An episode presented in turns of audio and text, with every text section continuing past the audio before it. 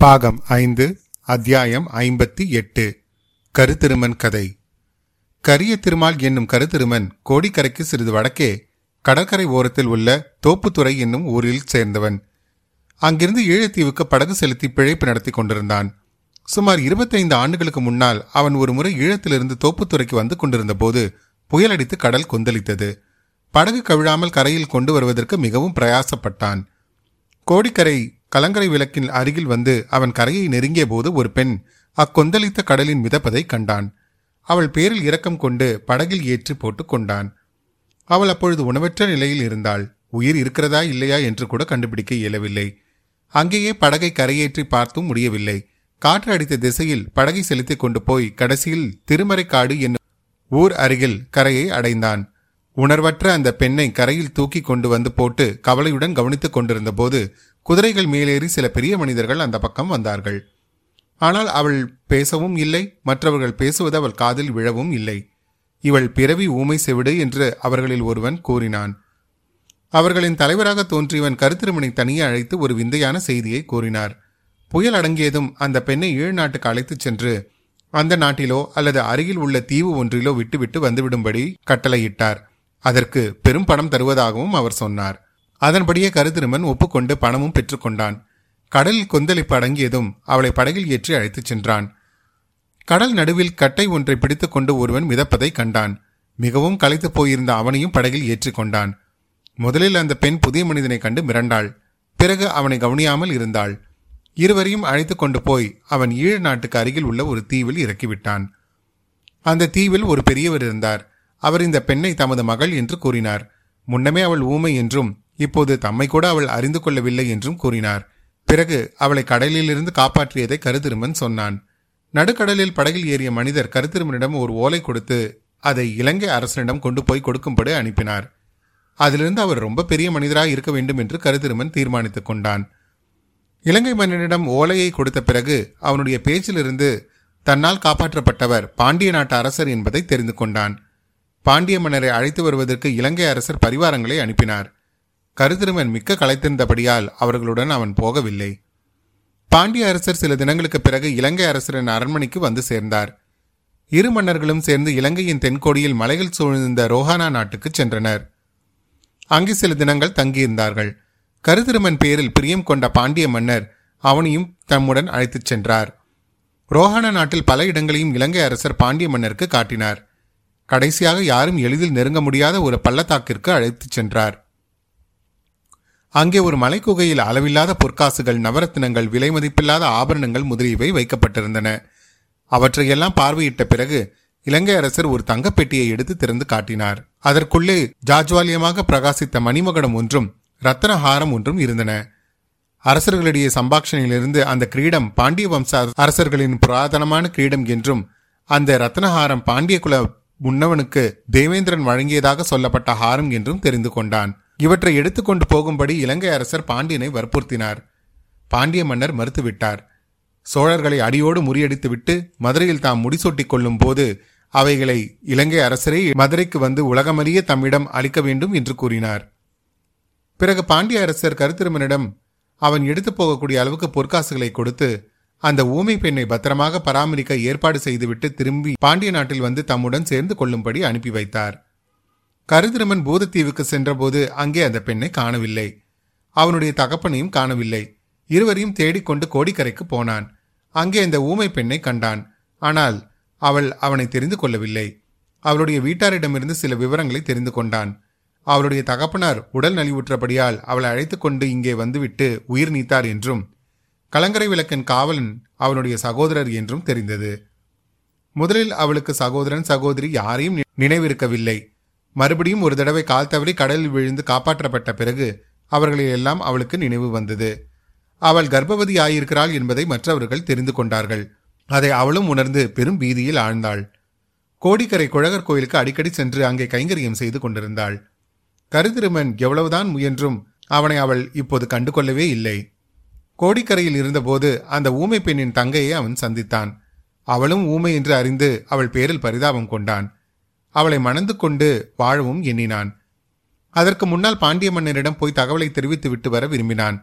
இச்சமயத்தில் சோழ சக்கரவர்த்தி கண்டராதித்தரின் பட்டத்து அரசியும் சிவபக்தியில் சிறந்தவருமான செம்பியன் மாதேவி கோடிக்கரை குழகர் கோவிலுக்கு சுவாமி தரிசனம் செய்ய வந்தார். அங்கே அந்த ஊமை பெண் மந்தாகினியை கண்டு அவளை தம்முடன் அழைத்துச் சென்றார். அவளுடன் அவள் தங்கை வாணியும் போய்விட்டாள். கருதிருமன் பாண்டிய நாடு சென்றான். அங்கே பாண்டிய மன்னர் போர்க்களம் சென்றிருப்பதாக அறிந்தான். போர்க்களத்தில் சென்று பாண்டிய மன்னரை சந்தித்த போது அவர் அவனை இலங்கை மீண்டும் போய் இலங்கை அரசரிடம் ஓலை கொடுக்க கொடுத்துவிட்டு வரும்படி கூறினார். திரும்பி வரும்போது மறுபடியும் அந்த ஊமை பெண்ணை அழைத்து வருவதற்கு ஒரு முயற்சி செய்யும்படியும் தெரிவித்தார். கருதிருமன் இலங்கையிலிருந்து திரும்பி பழையாறைக்கு சென்றான். வாணியின் நினைவு அவன் மனதை விட்டு அகலவில்லை. முக்கியமாக அவளை சந்திக்கும் ஆசையினால் அவன் பழையாறைக்கு போனான். ஆனால் அங்கே அவளை கண்டபோது அவன் திடுக்கிட்டு திகைத்து பிரமித்து பயங்கரமடியும்படி நேர்ந்தது. அனோதய நேரத்தில் அவன் அரசலாற்றங்கரை வழியாக பழையாறை நெருங்கிக் கொண்டிருந்த போது ஆற்றங்கரை ஓரத்தில் பெண் ஒருத்தி குனிந்து குழி தோண்டு கொண்டிருப்பதை கண்டான். அது கூட அவனுக்கு அவ்வளவு வியப்பளிக்கவில்லை. அவளுக்கு பக்கத்தில் துணி மூட்டை ஒன்று கிடந்தது. அதற்குள்ளே இருந்து ஒரு மிக மெல்லிய குரல் ஒரு சின்னஞ்சிறு குழந்தையின் அழுகை குரல் கேட்டது. எந்த சண்டால பாதகி உயிரோடு குழந்தையை புதைப்பதற்கு ஏற்பாடு செய்கிறாள்? என்ற ஆத்திர அருவெருப்புடன் அவன் அருகில் நெருங்கிய போது குழி தோண்டிய பெண் நிமிர்ந்தாள். அவள்தான் வாணி என்று கருதிருவன் அறிந்து கொண்டு திடுக்கிட்டான். தம்பி எனக்கு அப்போது எப்படி இருந்திருக்கும்? நீயே ஊகித்துக்கொள் என்றான் கருதிருமாள்.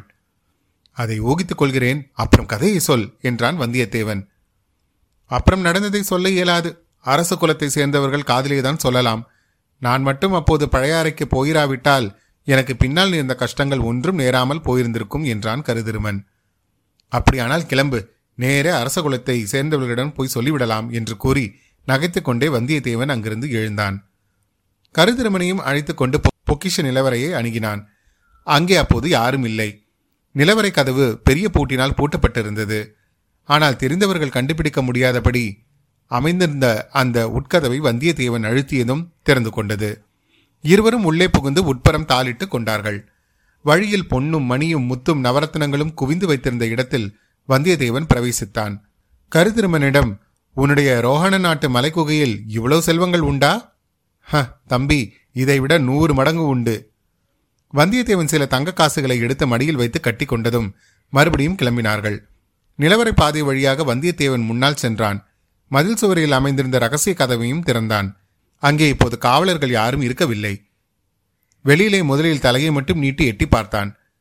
வடவாற்றில் வெள்ளம் இருக்கரையும் தொட்டுக்கொண்டு சென்றது. வெகு தூரத்தில் தீவர்த்தி வெளிச்சம் தெரிந்தது. அந்த இடத்தில் அருகில் யாரும் இல்லை என்று தெரிந்து கொண்ட பிறகு வந்தியத்தேவன் வெளியே வந்தான். கருதிருமனும் வந்த பிறகு கதவை சாத்தினான். வடவாற்றை எப்படி கடப்பது என்று யோசித்துக் கொண்டிருந்த போது பக்கத்தில் சாய்ந்திருந்த மரத்தடியில் படகு ஒன்று மரத்தின் வேர்களில் மாட்டிக்கொண்டு நின்றது தெரிந்தது. அத்தியாயம் ஐம்பத்தி எட்டு நிறைவுற்றது. அத்தியாயம் ஐம்பத்தி ஒன்பது. சகுனத்தடை. மரத்தடியில் ஒதுங்கி நின்ற படகை பார்த்ததும் வந்தியத்தேவன் அதிர்ஷ்ட தேவதை மறுபடியும் தன் பக்கம் வந்திருப்பதாக எண்ணி உற்சாகமடைந்தான். தனக்கு படகோட்ட தெரியாவிட்டாலும் கருத்திருமன் படகோட்டுவதே தொழிலாக கொண்டவன். அவனுடைய உதவியுடன் படகை தள்ளிக்கொண்டு வடவாற்று நீரோட்டத்தோடு சென்றால் அந்த ஆற்று வெள்ளம் கோடிக்கரைக்கு பாதி வழியில் வரை கொண்டு போய் சேர்த்துவிடும். பார்த்தாயா கருத்திருமா இந்த படகு ஆற்றில் அமிழாமல் மிதந்து வந்து நமக்காகவே காத்திருக்கிறது. உன்னுடைய படகோட்டும் திறமையை கொஞ்சம் காட்டினாயானால் பொழுது விடுவதற்குள் பாதி தூரம் போய்விடலாம். அப்புறம் குதிரை மேல் வருபவர்கள் கூட நம்மை பிடிக்க முடியாது என்றான் வந்தியத்தேவன். கருதிருமன் சிறிது சந்தேக கண்ணுடன் சுற்றுமுற்றும் பார்த்தான். மரத்திற்கு பக்கத்தில் ஆற்றங்கரையில் மதில் சுவரோரமாக மண்டி வளர்ந்திருந்த புதர்களுக்கு மத்தியில் ஏதோ அசைவது போல் தோன்றியது. கருதிருமன் ஒரு சிறிய கல்லை தூக்கி புதர்களுக்கு மத்தியில் எரிந்தான் அவற்றிலிருந்து ஒரு பூனை துள்ளி பாய்ந்து வந்து படகில் ஏறிக்கொண்டது. வந்தியத்தேவன் சிரித்து கொண்டே படகோட்டி என்னை விட பெரிய தைரியசாலியாக இருக்கிறாயே என்று சொல்லி இன்னொரு சிறிய கல்லை தூக்கி படகுக்குள் விட்டெறிந்தான். பூனை மறுபடி படகிலிருந்தே வெளியே துள்ளி பாய்ந்து இவர்களை நோக்கி ஓடி வந்து இரண்டு பேருக்கும் இடையில் புகுந்து ஓடியது. அப்போது வந்தியத்தேவன் மிரண்டு இரண்டடி பின்னால் எடுத்து வைத்தான். நீ ஒன்றும் என்னை விட தீரனாக தெரியவில்லையே என்று ஏளனமாக கூறி சிரித்தான் கருதிருமன் எனக்கு பூனை என்றால் பயம். அது என் மேல் பட்டாலே உடம்பெல்லாம் இன்னவோ மயிர் கூசுவது போல் உண்டாகும். நல்ல வேலை அதுதான் போய்விட்டதே. வா போகலாம். பூனை என்மேல் விழுந்தால் கூட எனக்கு பயம் ஒன்றுமில்லை. ஆனால் குறுக்கே போனால்தான் பயம். சகுன தடையல்லவா? என்றான் கருதிருமன். சகுனம் அது தடையாவது என்று சொல்லிக்கொண்டே வந்தியத்தேவன் கருதிருமன் கையை பிடித்து இழுத்து கொண்டு போய் படகில் ஏறினான். கருதிருமனும் படகில் ஒரு முனைக்கு சென்று அதை மரங்களின் வேர்களிலிருந்து தள்ளிவிட முயன்றான்.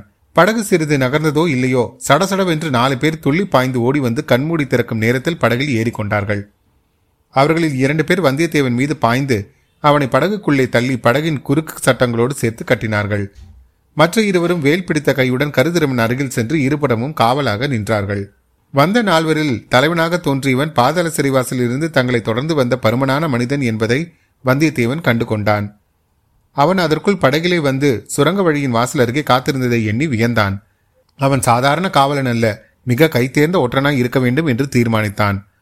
அவன் யாராய் இருக்கும் எங்கோ பார்த்த நினைவாக இருக்கிறதே என்று எண்ணிக்கொண்டிருக்கும் போதே அவனுடைய பேச்சு குரல் காதில் விழுந்தது. கருதிரமனை பார்த்து அக்காவலன் அப்பனே இத்தனை வருஷம் சிறையில் கழித்துவிட்டு வெளியே வந்திருக்கிறாய். உடனே இந்த துன்முதியாளன் வார்த்தையை கேட்டு ஏன் ஓட பார்த்தாய்? போனால் போகட்டும். உன்னை மறுபடியும் கட்டி போட மனமில்லை. நான் சொல்கிறதை கேட்டு அப்படியே செய்தாயானால் உனக்கு தீங்கு ஒன்றும் நேராது. கருத்திருமணம் அப்படியே ஐயா முதன் மந்திரி எனக்கு விடுதலை அளிக்க ஆள் அனுப்பினார். ஆனால் இந்த மூடன் பேச்சை கேட்டுக்கொண்டு நான் கெட்டுப்போனேன். இனி நீங்கள் சொல்கிறபடி செய்கிறேன். என்னை பாதாள சிறைக்கு மட்டும் மறுபடியும் அனுப்பிவிடாதீர்கள். ஆமாம் ஆமாம். முதன் மந்திரி உன்னிடம் சில விவரங்களை கேட்க விரும்புகிறார். அவற்றை நீ உண்மையாக சொல்லிவிட்டாயானால் உன்னை பாதாள சிறைக்கு அனுப்ப மாட்டார். வேண்டிய பொன்னும் மணியும் பொருளும் பரிசும் கொடுத்து அனுப்புவார். ஆமாம் நீங்கள் எங்கே போவதென்று புறப்பட்டீர்கள்? ஏழு நாட்டுக்கு போவதென்று புறப்பட்டோம். அழகாக இருக்கிறது முதன் மந்திரியை ஏமாற்றிவிட்டு வேலரின் காவலை மீறிவிட்டு அவ்வளவு தூரம் போய்விடலாம் என்று எண்ணினீர்களா? ஆனால் இந்த முரட்டு வாலிமன் அம்மாதிரி யோசனை சொல்லக்கூடியவன் தான். முன்னொரு தடவை சின்ன பழுவேட்டரையரின் காவலுக்கு தப்பி ஓடியவன் அல்லவா? இப்போது படகை ஆற்று நீர் ஓட்டத்துக்கு எதிராக செலுத்த வேண்டும். படகை கருத்திருமனும் மற்றொருவனும் தள்ளத் தொடங்கினார்கள். காவலர் தலைவன் வந்தியத்தேவனின் அருகில் வந்து அப்பனே உன் வேலைத்தனத்தை மறுபடியும் காட்ட பார்க்காதே. என்னை பற்றி உனக்கு ரொம்ப தெரியும் போல இருக்கிறது. ஏன் தெரியாது? வைத்தியர் மகனை சிறையில் உனக்கு பதிலாக அடைத்துவிட்டு நீ வெளியே வந்ததை தான் பார்த்து கொண்டிருந்தேனே. அப்புறம் எங்களையும் ஏமாற்றிவிட்டு ஓடி போக பார்த்தாய். வந்தியத்தேவன் மிக ஆச்சரியப்பட்டவனைப் போல் ஐயா என்னை விட கெட்டிக்காரர் தாங்கள். பாதாள சிறையில் நடந்ததை ஒருவரும் கவனிக்கவில்லை என்று நினைத்தேன். தம்பி எங்கள் முதன் மந்திரியின் கண்களும் காதுகளும் எட்டாத இடம் சோழ சாம்ராஜ்யத்தில் இங்கு எங்கும் இல்லை. அந்த வைத்தியர் மகன் பினாகபாணி சுத்த மூடன் என்பது முதன் மந்திரிக்கு தெரியும். அதனால்தான் அவன் பின்னால் என்னையும் அனுப்பி வைத்தார். நான் இந்த வழியாக வெளியேறுவேன் என்பதும் முதன் மந்திரிக்கு தெரிந்திருக்கிறது போலும். அவருடைய கண்களும் காதுகளும் அதிசயமானவைதான். அப்படியானால் நான் நிரபராதி என்பதும் என்னை பாதாள சிறையில் அழைத்தது தவறு என்பதும் அவருக்கு இந்நேரம் தெரிந்திருக்க வேண்டுமே? அது முதன் மந்திரியின் பொறுப்பு அல்ல. நீ குற்றவாளியா இல்லையா என்பதை தீர்மானிப்பது சக்கரவர்த்தியின் பொறுப்பு. நீ பாதாள சிறையிலிருந்து தப்ப முயன்றதற்கு தண்டனை கொடுப்பது கொடும்பாலூர் பெரிய வேளாளரின் பொறுப்பு. ஐயா என்னை இப்போது எங்கே கொண்டு போகிறீர்கள்? முதலில் கொடும்பாலூர் வேலரிடம் உன்னை கொண்டு போகப் போகிறேன். அவர் வடக்கு கோட்டை வாசலில் காத்திருக்கிறார். எனக்காகவா அவர் காத்து கொண்டிருக்கிறார்? ஆமாம் உனக்காக தான் அவர் காத்து கொண்டிருக்கிறார். உன் கர்வத்தை பார். இல்லை ஐயா பின்னே யாருக்காக காத்து கொண்டிருக்கிறார்? பழுவேட்டரையர்களையும் மற்றும் திருப்புறம்பயத்தில் கூடியிருந்த சிற்றரசர்களையும் அழைத்து கொண்டு பார்த்திபேந்திரன் வருகிறான். பெரிய பழுவேட்டரையர் கூடவா வருகிறார்? ஆம் அவர் கூட தான் இளவரசர் கரிகாலனின் மரணத்தை பற்றி அவருக்கு உண்மை தெரியுமாம். அவர் வந்த பிறகு சக்கரவர்த்தியின் முன்னிலையில் விசாரணை நடைபெறும். நீ குற்றவாளி அல்லவென்றால் அப்போது அதை நிரூபிக்க வேண்டும். வந்தியத்தேவன் அதை கேட்டு பெரும் கவலையில் ஆழ்ந்தான். பழுவேட்டரையர்களும் பார்த்திபேந்திரனும் சேர்ந்து தன் பேரில்தான் குற்றத்தை சுமத்துவார்கள். கடவுளே அந்த குற்றச்சாட்டுடனே சக்கரவர்த்தியும் இளவரசர் அருள்மொழிவர்மரையும் எப்படி நான் நிமிர்ந்து பார்ப்பது? என்ன சாட்சியத்தை காட்டி நான் குற்றவாளி அல்ல என்று நிரூபிக்க முடியும்? ஐயா நான் தங்களுக்கு ஒரு தீங்கும் செய்யவில்லையே. என்னை தப்பித்து போகும்படி விட்டுவிடுங்களேன். உண்மையில் நான் குற்றவாளி அல்ல. காலமான இளவரசருக்கு அந்நியத்த சிநேகிதனாக இருந்தவன் நான். சந்தர்ப்ப வசத்தினால் இத்தகைய பயங்கரமான குற்றம் சாட்டப்பட்டேன். தாங்கள் முதன் மந்திரியின் சேவகர். சிறையில் இருந்த பைத்தியக்காரனை கொண்டு வரும்படிதானே அவர் உங்களுக்கு கட்டணையிட்டார். அவனை மட்டும் அழைத்து சென்று போங்கள். என்னை இங்கேயே விட்டுவிடுங்களேன். உங்களுக்கு புண்ணியம் உண்டு என்று வந்தியத்தேவன் இரக்கமாக கேட்டான். உன்னை விட்டுவிட்டால் எனக்கு என்ன தருவாய்? வந்தியத்தேவனுக்கு அவனுடைய அரைக்கச்சில் கட்டி கொண்டிருந்த பொற்காசுகளின் நினைவு வந்தது. உம்முடைய இரண்டு கைகளையும் நிறையும்படி பொற்காசுகள் தருவேன். ஆ அப்படியா? பொற்காசுகளா? எங்கே காண்பி? கொஞ்சம் என் கட்டுகளை தளர்த்தி விடுங்கள். அரைக்கச்சில் இருக்கிறது எடுத்து காட்டுகிறேன் என்றான் வந்தியத்தேவன். மறுபடியும் உன் வேலைத்தனத்தை மட்டும் காட்டிவிடாது என்று சொல்லிக்கொண்டே காவலன் குனிந்து வந்தியத்தேவனுடைய கட்டுகளை சிறிது தளர்த்தி விட்டான். வந்தியத்தேவன் அந்த காவலரின் முகத்தை உற்று பார்த்து கொண்டே அரைக்கச்சை அவிழ்த்து பொற்காசுகளை எடுத்துக் கொடுத்தான். அக்காசுகளை காவலன் கை நிறைய வைத்துக்கொண்டு தம்பி இக்காசுகளை பழுவேட்டரையரின் பொக்கிஷத்திலிருந்து எடுத்து வந்தாயா? அல்லது வார்ப்படசாலையிலிருந்து அடித்து கொண்டு வந்தாயா? உன் பேரில் இப்போது மூன்று குற்றங்கள். கொலை குற்றம் ஒன்று சிறையிலிருந்து தப்பிய குற்றம் ஒன்று ராஜ்ய பொக்கிஷத்திலிருந்து திருடிய குற்றம் ஒன்று. ஆக மூன்று குற்றங்கள். ஒவ்வொரு குற்றத்துக்காகவும் உன்னை தனித்தனியே கழுவில் ஏற்றலாம். ஐயா சோழ சாம்ராஜ்யத்துக்கு நான் எத்தனையோ சேவைகள் செய்திருக்கிறேன். பலமுறை தூது கூட சென்றிருக்கிறேன். என் உயிரை கொடுத்து கரிகாலரின் உயிரை காப்பாற்ற முயன்றேன். இந்த சில பொற்காசுகள் என் சேவைக்கு கூலியாக பெற எனக்கு உரிமை உண்டு. அதுவும் பிரயாண வசதிக்காகவே எடுத்துக்கொண்டேன். இதையெல்லாம் நீ உன்னை விசாரணை செய்யும் போது சொல்லிக்கொள். அப்படியானால் நீர் என்னை கட்டுவிழ்த்து விட போவதில்லையா? கிழக்கில் உதிக்கும் சூரியன் மேற்கே உதித்தாலும் திருமாலை காட்டிலும் பரமசிவன் பெரிய தெய்வம் என்று ஏற்பட்டாலும் நான் சில பொற்காசுகளுக்காக ராஜ்ய துரோகம் செய்ய மாட்டேன். கருத்திருமன் என்ன செய்கிறான் என்று வந்தியத்தேவன் கடைக்கண்ணால் பார்த்து கொண்டே இருந்தான். அவன் தன்னை ஆர்வத்துடன் நோக்கிக் கொண்டு எப்போது சமங்கை செய்வேன் என்று எதிர்பார்த்து கொண்டிருப்பது போல் தோன்றியது. உடனே அந்த வீரவாலிபன் ஏற்கனவே தளர்த்தி விட்டிருந்த கட்டுகளை இன்னும் சிறிது தளர்த்தி கொண்டு சற்றென்று அந்த காலனுடைய முகத்தில் இருந்த மீசையும் தலைக்கட்டையும் பிடித்து இழுத்தான். அவை அவன் கையோடு வந்துவிட்டன. ஷாக்ஷா தாழ்வார்க்கடியான் காட்சியளித்தான்.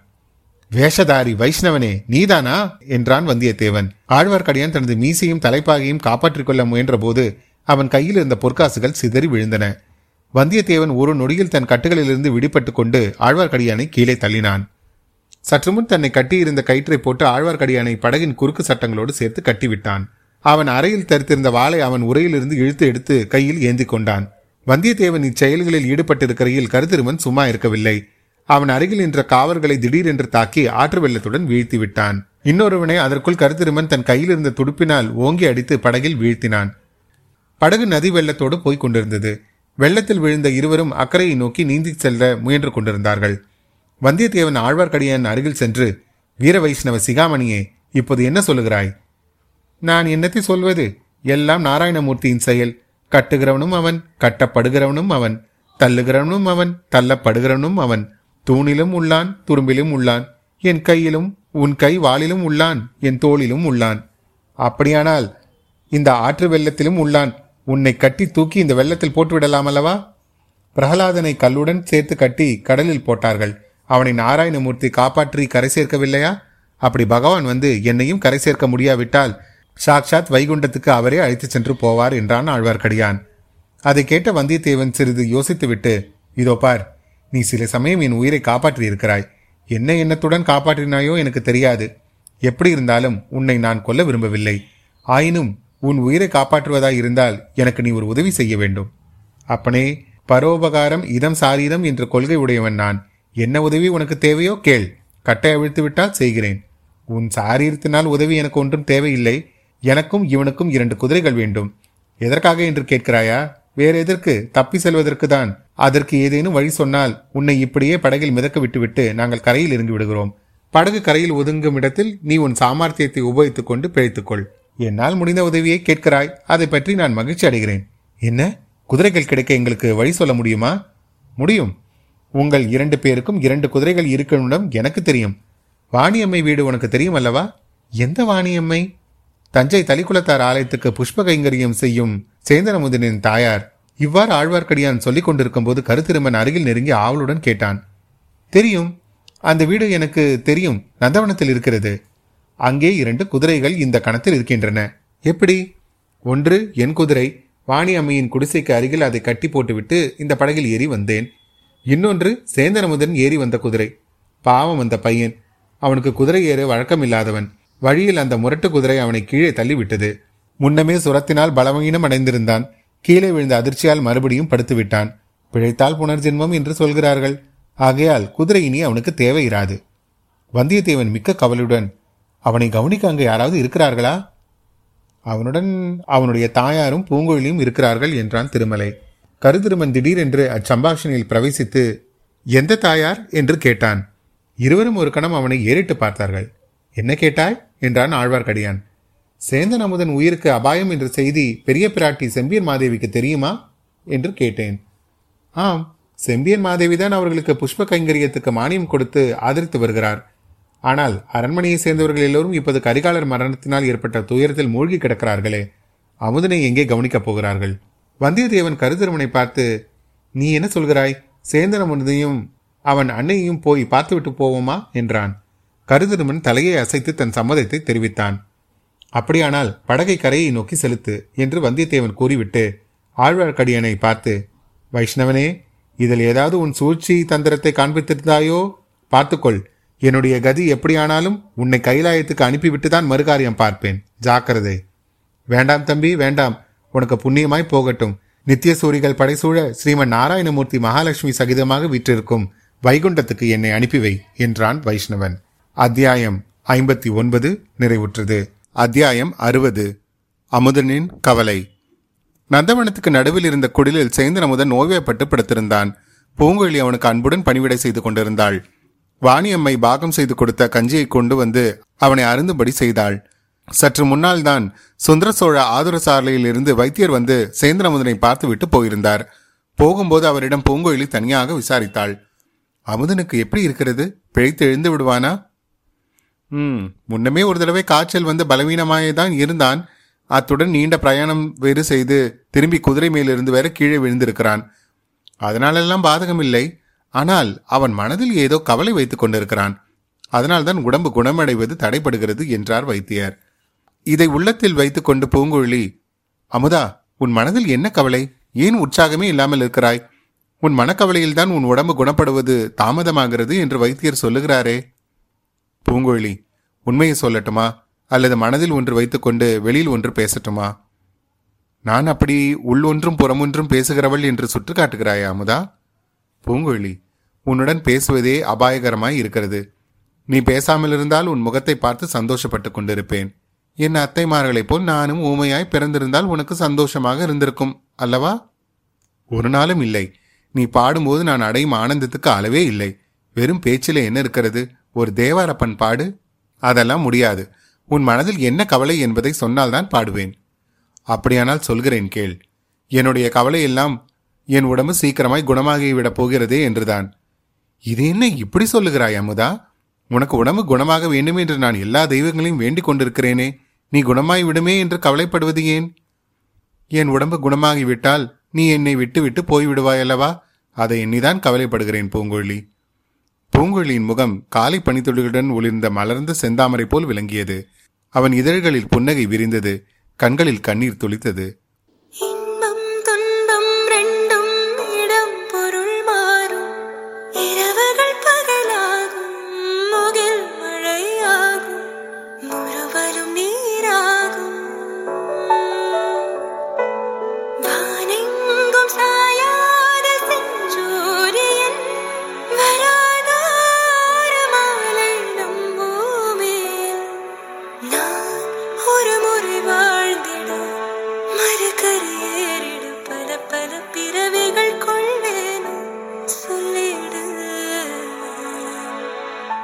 அமுதா உன் அன்பை எண்ணி என் நெஞ்சு உருகுகிறது.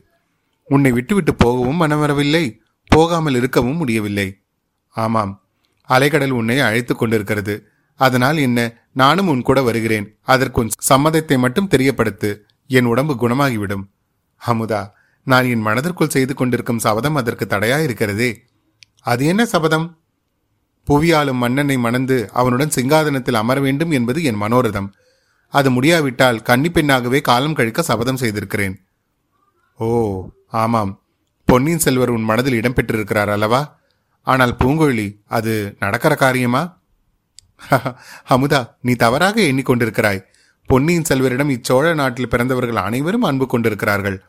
ஆடவர்கள் மங்கையர்கள் வயோதிகர்கள் சின்னஞ்சிறு குழந்தைகள் எல்லோரும் அருள்மொழிவர்மரிடம் நேயம் கொண்டிருக்கிறார்கள். அதுபோலவே நானும் அவரிடம் அபிமானம் வைத்தேன்.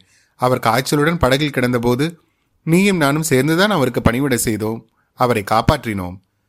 அப்படியானால் அவரிடம் அவரிடம் வேறு எந்த விதமான எண்ணமும் உனக்கு நிச்சயமாக இல்லையா? அமுதா பொன்னியின் செல்வரை மணக்க பிறந்தவள் வேறு ஒருத்தி இருக்கிறாள். அவள் குடும்பாலூர் இளவரசி வானதி. நான் அவளிடம் ஏதோ விளையாட்டாக பேசப்போய் அந்த பெண் நான் சிங்காதனம் ஏறுவதில்லை என்று சபதம் வேறு செய்திருக்கிறாள். மன்னர் குலத்தில் பிறந்தவள் அவ்வாறு சொல்லி சபதம் செய்திருக்கிறாள். நீயோ சிங்காதனம் ஏறிதான் தீருவேன் என்கிறாய். இல்லாவிட்டால் கன்னி பெண்ணாகவே காலம் கழிப்பேன் என்று சொல்லுகிறாய். அமுதா என் அத்தை அரசர் குலத்தில் பிறந்தவரை நேசித்தாள். அதனால் அவளுடைய வாழ்க்கை துன்பமயமாயிற்று. என் அத்தை அடையத் தவறிய பாக்கியத்தை நான் என் வாழ்நாளில் அடைவேன். ஏன் கூடாது? உனக்கு அந்த ஆசை ஏற்பட்டது என்னுடைய பாக்கிய குறைவினால்தான் என்றான் அமுதன். அப்படியே நீ நிராசை அடைய வேண்டும். அரச குலத்தில் பிறந்தவர்தான் அரசாள வேண்டும் என்று விதி ஒன்றும் இல்லையே. உன்னை போல் சாதாரண குடும்பத்தில் பிறந்தவர்கள் தங்கள் வீர பராக்கிரம செயல்களினால் ராஜ்யங்களை ஸ்தாபித்து சிங்காதனம் ஏறி இருக்கிறார்கள் நீயும் இன்றைக்கு அத்தகைய சபதம் எடுத்துக்கொள்.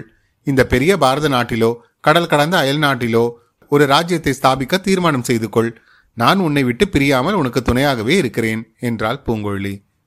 பூங்கொழி அத்தகைய காரியங்களுக்கு நான் பிறக்கவில்லை. என் மனம் கத்தி எடுத்து போர் செய்வதில் ஈடுபடவில்லை. ஒரு சிறு பிராணியை இம்சிக்கவும் நான் விரும்பவில்லை. மணிமகுடமும் சிங்காதனமும் என் உள்ளத்தை கவரவே இல்லை. சிவபெருமானையும் சிவனடியார்களையும் ஏந்தி பரவி பாடிக்கொண்டு காலம் கழிக்க விரும்புகிறேன். ஆகையால் உனக்கும் எனக்கும் பொருத்தமில்லைதான். உன்னை நான் மறக்க விரும்புவது முடவன் கொம்பு தேனுக்கு ஆசைப்படுவது போலதான். பூங்குழி உன்னை இங்கே தாமதிக்க சொல்வதில் இனி பயனில்லை. நீ போய்விடு. என் உடம்பு குணமாவதற்காக காத்திருக்காதே என்றான் சேந்தனமுதன். அச்சமயம் அந்த குடிலின் வாசலில் காலடி சத்தம் கேட்கவே இருவரும் பேச்சை நிறுத்தினார்கள். அத்தியாயம் அறுபது நிறைவுற்றது.